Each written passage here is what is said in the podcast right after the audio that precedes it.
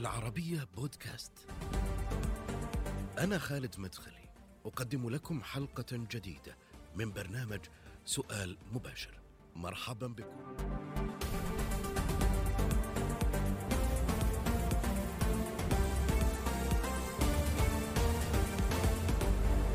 كاتب وباحث مهتم بالتاريخ والتراث الإسلامي. يرى أن الطريقة التي يعرض بها هذا التاريخ غالبا ما تتسم بنمط تقليدي وسرد إخباري للأحداث السياسية دون وعي أو اهتمام بتفاصيل حياة تلك المجتمعات. يرى أيضا أن تناول التاريخ الإسلامي في الفضاء العام غالبا ما يصبغ بهاله دينيه ويتم التعامل معه على أنه تاريخ يعبر عن الصراع بين الخير والشر. أستاذ الثقافة الإسلامية والكاتب الدكتور عبد الله أرشيد في سؤال مباشر. حياك الله دكتور. الله يحييك دكتور خليني أبدأ معك من مقال كيف نقرأ التاريخ. تقول بأن الطريقة التي يعرض بها التاريخ الإسلامي غالبا ما يتسم بنمط تقليدي وسرد اخباري للاحداث السياسية وتعاقب للدول والممالك وأنه دائما يأتي في قالب وعظي وديني ويصبغ بهذه الهالة. يعني الأمر الذي يشوه تقديم هذا التاريخ برأيك لماذا ترى أو ما هي طريقة عبد الله الرشيد اذا في رؤيته للتاريخ اولا؟ اولا شكرا جزيلا لك على هذه الاستضافة أستاذ خالد. حقيقة أنا أحب أن أوضح واحد من الأزمات الفكرية في عالمنا العربي. هذه الأزمات التي نجدها تظهر في الخطاب الثقافي والاجتماعي في أحوال مجتمعاتنا العربية. هذه هي الطريقة السلبية في التعاطي مع أحداث التاريخ وحضور السجال الطائفي والعقائدي والديني في كثير من جوانب حياتنا. يعني تجد أن لما تأتي فكرة جديدة نظرية جديدة علوم حديثة بدلا من أن نتناقش في لب الموضوع نجد أن سجال ديني أو عقائدي أو حتى طائفي يأخذنا إلى زاوية بعيدة جدا عن هذا الموضوع ثم ندخل في حوار عقيم بلا ثمرة وبلا فائدة بل قد يزيد الفرقة والشقاق ونبتعد عن الموضوع ذو الفائدة. وأبرز مثال على ذلك أحداث التاريخ. مع الأسف الشديد في عالمنا العربي التاريخ بدلا من أن يكون مصدرا للثراء والجمال والإبداع واستلهام القصص والعبر وإنتاج الأعمال الدرامية والروايات الأدبية أصبح حلبة للصراع. حلبة للشقاق حلبة للشد والجذب. تستدعى شخصيات من الماضي أفضت إلى بارئها قبل 1400 سنة ثم نتصارع حولها. لماذا؟ هذا لن يساعدنا أبدا في فهم أحداث التاريخ بل قد يسبب في انفصالنا عن تاريخنا. هذا تراثنا هذا جزء من حضارتنا جزء من من هويتنا. هذا الشقاق والسجال لن يفيدنا إلا في انفصالنا عن, عن تاريخنا ويساهم في تشويه وأن يكون تاريخنا ملبد بطبقات من غيوم الصراع الديني والطائفي والعقائدي بس ليش أنت مهتم لهذه الدرجة بالكتابة في التاريخ دكتور يعني. ألا ترى أنه العودة إلى التاريخ البحث دائما فيه هو في غرق في الماضي بكاء على الأطلال إضاعة للوقت والجهد بلا طائل نعم. حقيقة كثير ما أو أي شخص يهتم بالتاريخ وكثير ما تصلني يعني أسئلة وكذا أنه أنت غارق في التاريخ أنت غارق في الماضي أنت تبكي على الأطلال وأتفهم هذه الأسئلة. لكن دعني أوضح لك مثال على أهمية العناية بالتاريخ والاهتمام بالتاريخ. هناك مجموعة أو, أو نمط من الباحثين والأكاديميين في الجامعات العالمية. هؤلاء وظيفتهم أن يتنبؤوا بأحداث المستقبل. كيف يتنبؤوا بأحداث المستقبل؟ هؤلاء متخصصون في التاريخ. هم يعرفون ويتنبؤون أحداث المستقبل من خلال دراسة التاريخ، فهم لدينا حالة معاصرة اليوم لا نفهم كثير من جوانبها وأبعادها أو ما الذي سيحدث بعد ذلك، يقوم هؤلاء المختصون في الماضي بدراسة الحالات الشبيهة بها ثم التنبؤ بالسيناريوهات. بالضبط. يقولون آه. بنسبة كذا وكذا سوف يحدث آه التالي، هذا هذا هذا أثر عظيم للعناية بالتاريخ. أمر آخر مهم يا أستاذ خالد في موضوع مسألة العناية بالتاريخ وبعيدا عن أزماتنا الثقافية وسجالاتنا الدينية والعقائدية. العقائدية والطائفية أمر مهم أننا حينما نفهم التاريخ فإن هذا هو بمثابة مفتاح لفهم أنفسنا لفهم ذواتنا لماذا؟ لأننا نحن عبارة عن إيش؟ أنا وأنت والجميع من حولنا عبارة عن تشكل تاريخي تشكل ثقافي. آه مبادئنا ثقافاتنا قيمنا تقاليدنا عاداتنا آدابنا فنوننا خيالاتنا حتى الأمثال التي نستخدمها هي تراكم جاء من من التاريخ. فلما أفهم التاريخ هذا سيساعدني بشكل كبير جدا إلى فهم نفسي. كيف تشكلت شخصيتي وكيف تشكلت هويتي؟ من المسؤول عن هذه الأزمة الفكرية زي ما آه، ذكرت في ثقافتنا يعني في قراءتنا للتاريخ وأخرجها عن سياقها المفروض أو نعم. الذي جعل من هذا التاريخ حلبة للصراع والشد والجذب. الذي جعل من هذا التاريخ بدل من أن يكون فعلا مصدر للإثراء والجمال والتلاحم والترابط آه، هو فعلا هذه الخطابات الأيديولوجية المتطرفة، الجماعات الأصولية، الجماعات الإرهابية، جماعات الإسلام السياسي التي أرادت فعلا أن تقوم باختطاف التاريخ الإسلامي، أرادت أن تقوم باختطاف التاريخ الإسلامي لصالحها، كيف فعلت ذلك؟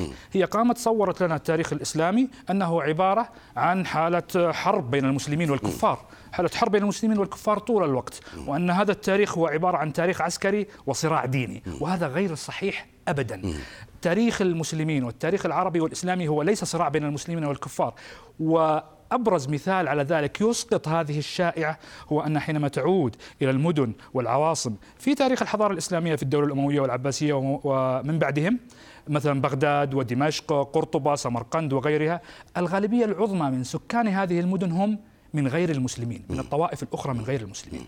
هم يعيشون ويتعايشون داخل هذه المدن الإسلامية.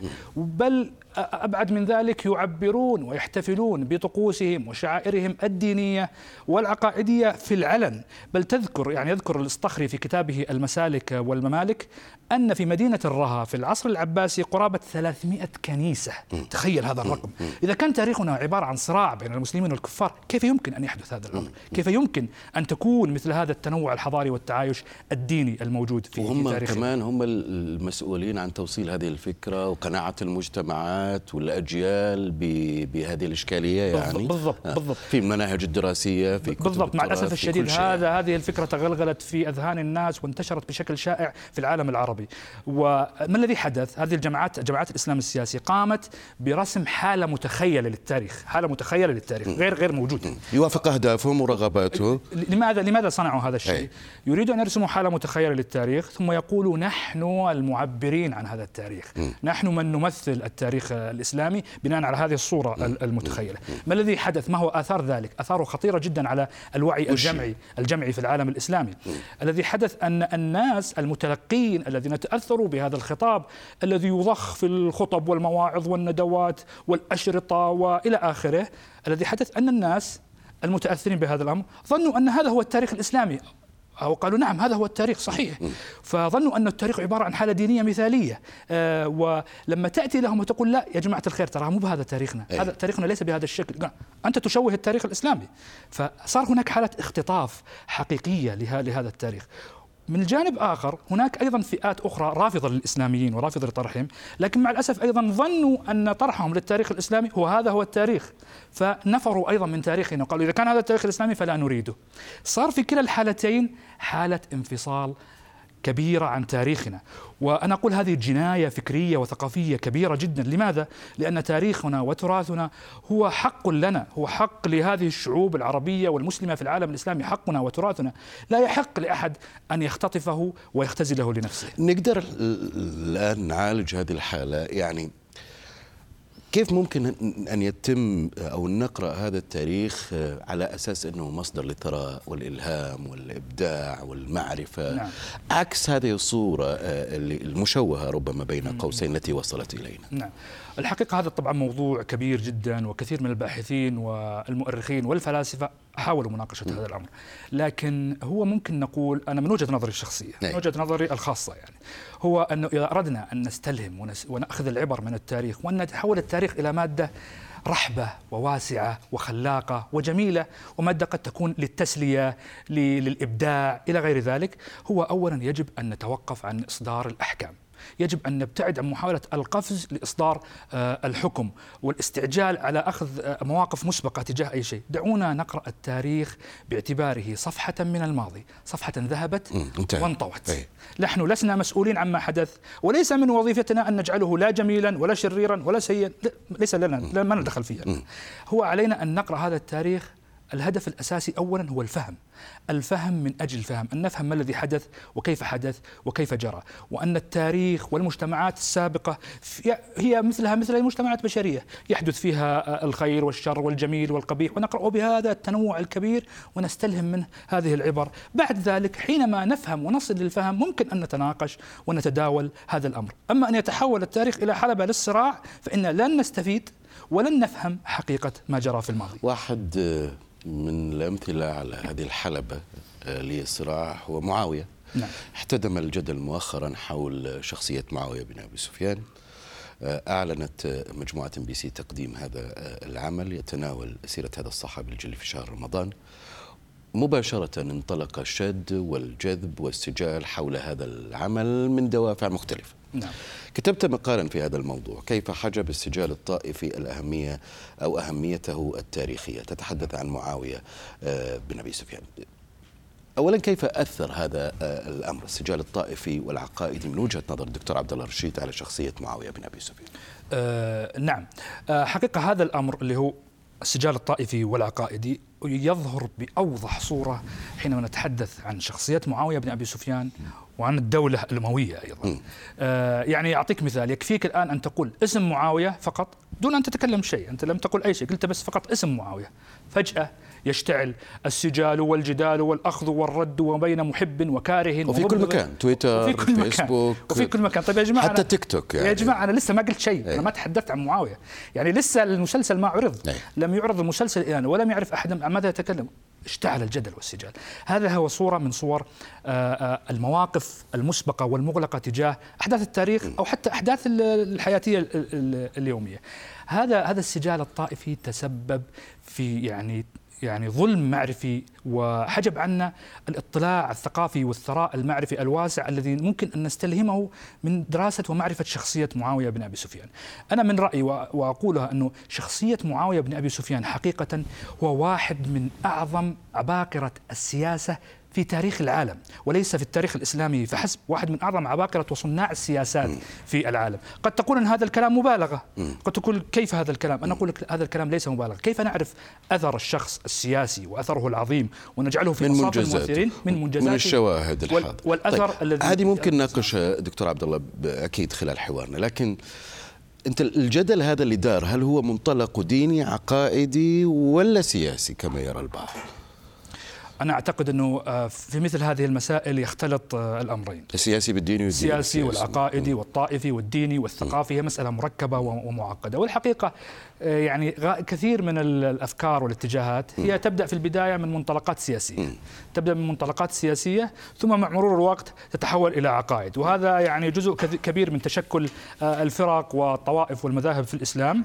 في بدايتها كانت لأسباب سياسية ثم بعد ذلك تحولت إلى جوانب آه، عقائدية. لكن في جزء من هذا السجال ليس المقصود هو الشخصية التاريخية القديمة. أحيانا هذا السجال الطائفي الذي يغلف بأنه صراع على شخصية تاريخية هو ليس من أجل الشخصية التاريخية. أجل. مثلا أعطيك مثال حينما تسمع مثلا في بعض الشوارع أو في بعض المدن أو في المظاهرات صيحات طائفية أو لعنات توجه لشخصيات آه، تاريخية مثلا لعنات إلى بني أمية مثلا وتسمعها في بعض الشوارع وبعض المدن.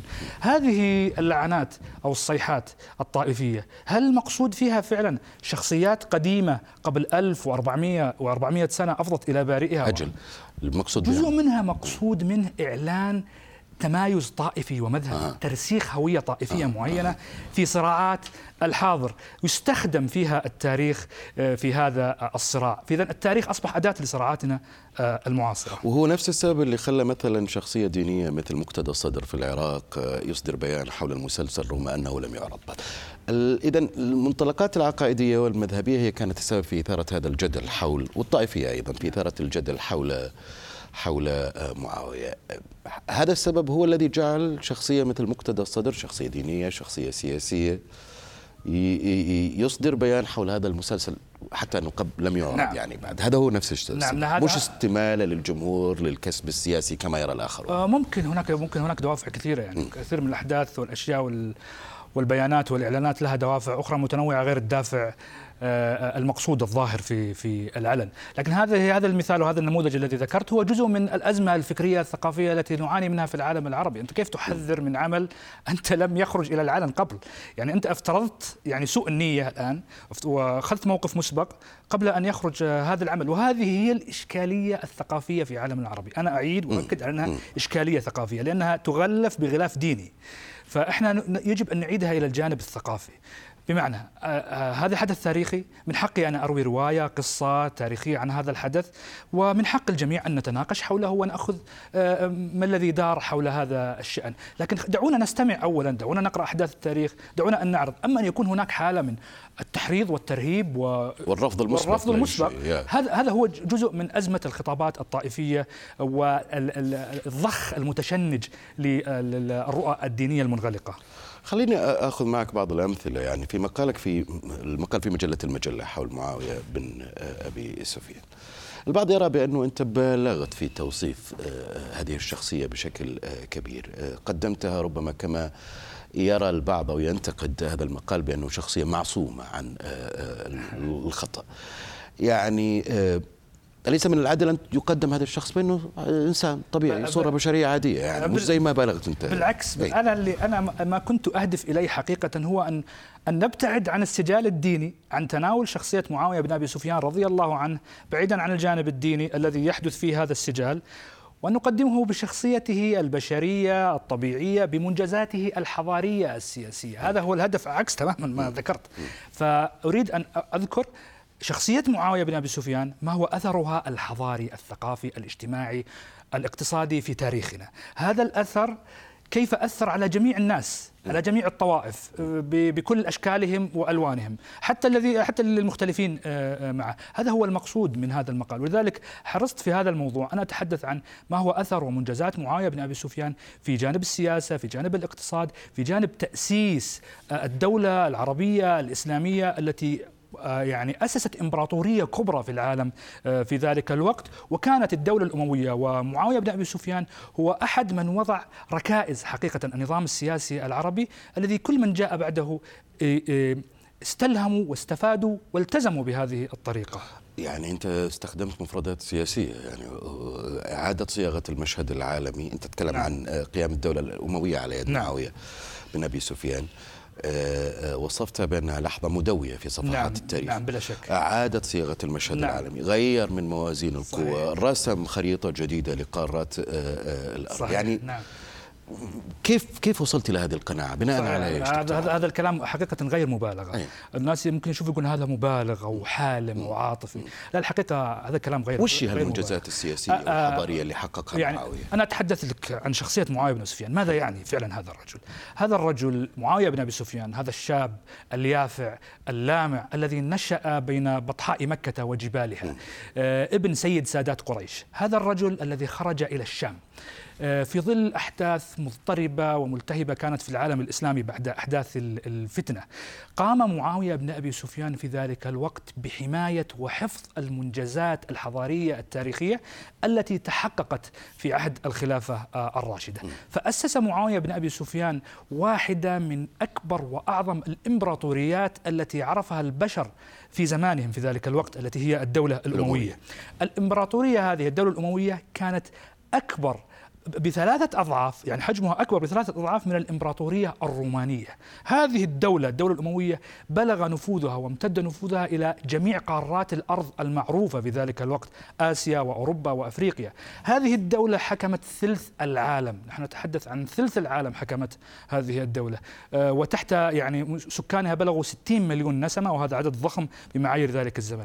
إذا نحن نتكلم عن رجل أسس هذه الإمبراطورية التي غيرت من شكل آه، العالم. حكمت قرابة ثلث آه، العالم. إذا هذه الخريطة الكبرى التي غيرت هذا الشكل وهذا العالم و إلى اليوم امتداداتها قائمة. بمعنى صورة العالم الإسلامي وشكل يعني؟ وشكل خريطة العالم الإسلامي تقريبا هو تعود بشكل كبير إلى تلك أنت ذكرت إنه كان له دور في حفظ الطوائف المسيحية العربية. نعم. كيف؟ نعم معاويه بن سفيان له أثر كبير جدا في هذا في هذا الجانب وحتى نفهم هذا الأمر اولا لما نتكلم عن معاوية كخليفة للمسلمين معاوية بصفته اميرا للشام آه ثم خليفة للمسلمين حينما أصبحت آه دمشق عاصمة الخلافة الأموية هو لم يكن فقط قائدا وزعيما للمسلمين فحسب هو كان أيضا مرجعا ومسؤولا وحاميا للطوائف من غير المسلمين الموجودة في في في العالم الإسلامي. كما ذكرت لك قبل قليل أنه العالم الإسلامي المدن في العالم الإسلامي كان فيها نسبه كبيرة بل ربما في حالة في حالة من الحالات هم الأكثرية من غير المسلمين.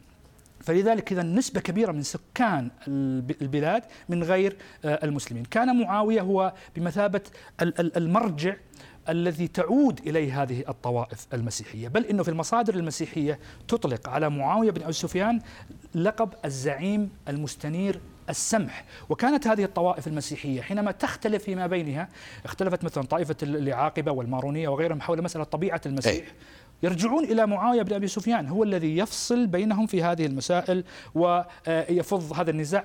وهذا فض النزاع هو حماية لهذه الطوائف من أن تتقاتل فيما بينها. معاوية بن سفيان كان آه، وزير ماليته مسيحي كان طبيبه الخاص مسيحي كان شاعره في البلاط مسيحي وعين واليا على حمص مسيحي اسمه ابن أثال. وهذا مشهد حضاري غيبته عنا هذه الخطابات طيب الأصولية. جيد. أنت تقول أنه هذه الدولة آه، آه، تحت آه، يعني معاوية بن أبي سفيان رجل السياسة بل أحد أهم رجال السياسة والملك في تاريخ الإنسانية أصبحت نموذجا لكل من جاءت بعدها، كل الدول والممالك الإسلامية اتفق في ذلك كارهوه ومحبوه التزموا منهجه في الحكم، كيف التزموا منهجه؟ وشو نعم المنهج؟ نعم نعم. معاوية بن سفيان أسس ووضع نظاما سياسيا. كل من جاءوا بعده من الدول والممالك في العالم الإسلامي كلها استمرت عليه. اللي هو الدولة الأموية وضعت نظما ودواوين من جاءوا بعدهم له يعودون إليهم فقط وسعوا ويعودون إلى هذا آه، الأساس. عفوا هذا هذا النظام الذي وضعه معاوية بن أبي سفيان هو أنه حينما حدثت أحداث الفتنة والاضطرابات كان لابد من وضع نظام سياسي وتأسيس نظام سياسي ينقذ العالم الإسلامي من الاضطراب والتفكك، فأسس معاوية ابن أبي سفيان أول عائلة ملكية وراثية تحكم في تاريخ الإسلام. آه. هناك ناس غضبوا كثيرا من هذا النظام وأنه تغيير في نظام حكم الخلافة الراشدة، جميل، من حقك أن تختلف مع أي نظام سياسي، ولكن كل الدول. الدول العباسية بعد ذلك بالضبط كل الدول والممالك التي جاءت بعد الدولة آه الأموية أخذت بهذا النهج. التزمت بنفس النهج وبحذافيره. كلها دول ملكية وراثية وتسمي نفسها أيضا بنفس الاسم على اسم الملكيه الدولة الأموية ثم الدولة العباسية ثم الدولة الفاطمية أيضا وهم دولة وهم إسماعيلية شيعة. مع ذلك التزموا بهذا النظام الذي وضعه معاويه إذا كان لديهم مشكلة مع هذا النظام حقيقية وهذا النظام لم يكن ناجح فعلا في ذلك الوقت لماذا حينما كان لهم الأمر لماذا لم يغيروه؟ لماذا لم يلغوه؟ الحقيقة أنها كان نظام ناجح وأنقذ العالم الإسلامي بالفعل من وين جبت هال يعني هالنسبة؟ مثلا أنت تقول آه هو من أسس آه، وضع النظم الدواوين طور الجيوش القوات البحرية بنى السدود طور أنظمة الري آه، الري. تقول إنه أسس أول جهاز استخبارات في التاريخ الإسلامي كان يسمى ديوان البريد. على ماذا اعتمدت في مصادرك دكتور عبد الله للوصول إلى هذه هذه هذه الأحكام. المعلومات التي تتحدث عن دور معاوية في تأسيس هذه النظم والدواوين هي ما توافر عليه كثير من المؤرخين آه، في المصادر الأصيلة والمصادر الكلاسيكية في التاريخ الإسلامي. نتحدث عن الطبري ابن كثير وابن أثير والبلاذري والمسعودي وكثير ممن كتبوا عن سيرة وتاريخ الدولة الأموية. حتى من مناوئي الدولة الأموية هم يؤكدون على دور معاوية بن سفيان في تأسيس مثل هذه الأمور. ومن أشهر هذه المؤلفات هناك نمط في التأليف آه، كتب الأوائل. والتي تتحدث عن أول من فعل كذا أول من فعل كذا. من أبرزها مثلا كتاب الأوائل لأبي هلال العسكري وفيه فصل آه، الأوائل في الملك. آه، وفي هذا الفصل يأتي معاوية بن أبي سفيان رضي الله عنه أول ملك في الإسلام أول من وضع نظام ديوان البريد أول من وضع ديوان الختم وهكذا. هذه كلها معلومات آه، متوافرة وتوافر وأكدها كثير من المؤرخين والباحثين في مصادر التاريخ الإسلامي الأصيلة. أنت تشوف أنه أعظم ملوك العرب معاوية بن أبي سفيان؟ نعم. آه هذا الأمر أو هذا أو اللقب أهم خليفة. هذا الأمر أو هذا اللقب أنه أعظم ملوك العرب يعني أشار إليه وذكره آه، عدد من المحققين والعلماء آه السابقين ذكروا بهذا اللفظ. ونصوا على أن معاويه بن سفيان هو أعظم ملوك العرب. ونحن ممكن نقول أنه فعلا هو واحد من أعظم آه، آه، ملوك من أعظم. من أعظم ملوك العرب آه. التي أثروا لأنه الدكتور جورج صليبة ويمكن هو أستاذك كذلك. له رأي مخالف. له رأي مخالف. يرى بأنه الوليد بن عبد الملك هو أهم خليفة أموي مر عمر والله أنا لا أعلم إذا كان هو له رأي مخالف في هذا الشأن أو شيء لكنه هو آه، أيضا عبد الملك آه، بن مروان شخصية عظيمة جدا ومؤثرة في التاريخ الإسلامي أثر عظيم وهائل وهو المؤسس الثاني للدولة الأموية وأثاره هائلة في بناء أيضا الحضارة العربية والإسلامية. دكتور يعني اللي يسمعك بهذه الطريقة تصف معاوية يعني أنت تشوف وتسمع أنه أنت بالغت كثيرا وربما أنه أنت تشترك مع الناس هذول يعني. في في بهذا الطرح الكبير بهذا التعصب وتأخذها من منطلق كذلك ديني ربما. ما رأيك في هذا الكلام؟ والله أنا آه كل ما تحدث منه أشعر بأنني لم أنطلق من منطلقات دينية وإنما حاولت أن أقدم شواهد وبمصادر مثل إيش المصادر دكتور؟ تاريخ زي ما ذكرت لك مصادر أي. التاريخية أي. ال ال الكلاسيكية تاريخ الطبري تاريخ ابن الأثير تاريخ ابن كثير كلها كلها, كلها تتحدث عن هذا الأمر وتوافرت وهي معلومات أشبه كما يقال لها اتفق عليها العلماء والمؤرخون أن كل ما ذكرت لك ربما لا ترى فيه أي جانب ديني هو مجرد أحداث دنيوية الصدق أحداث دنيوية وشواهد تؤكد حول الأثر الحضاري التي صنعته هذا الشخصية. إن شاء الله نقدر نشوف المسلسل على إم بي سي بإذن الله. شكرا جزيلا لك دكتور عبد الله رشيد أستاذ الثقافة الإسلامية. شكرا جزيلا. شكرا لك. دائما يمكنكم متابعتنا على مواقع التواصل الاجتماعي تويتر فيسبوك يوتيوب والاستماع إلى هذه الحلقة ومشاهدتها على شاهد وعلى العربية بودكاست. إلى اللقاء.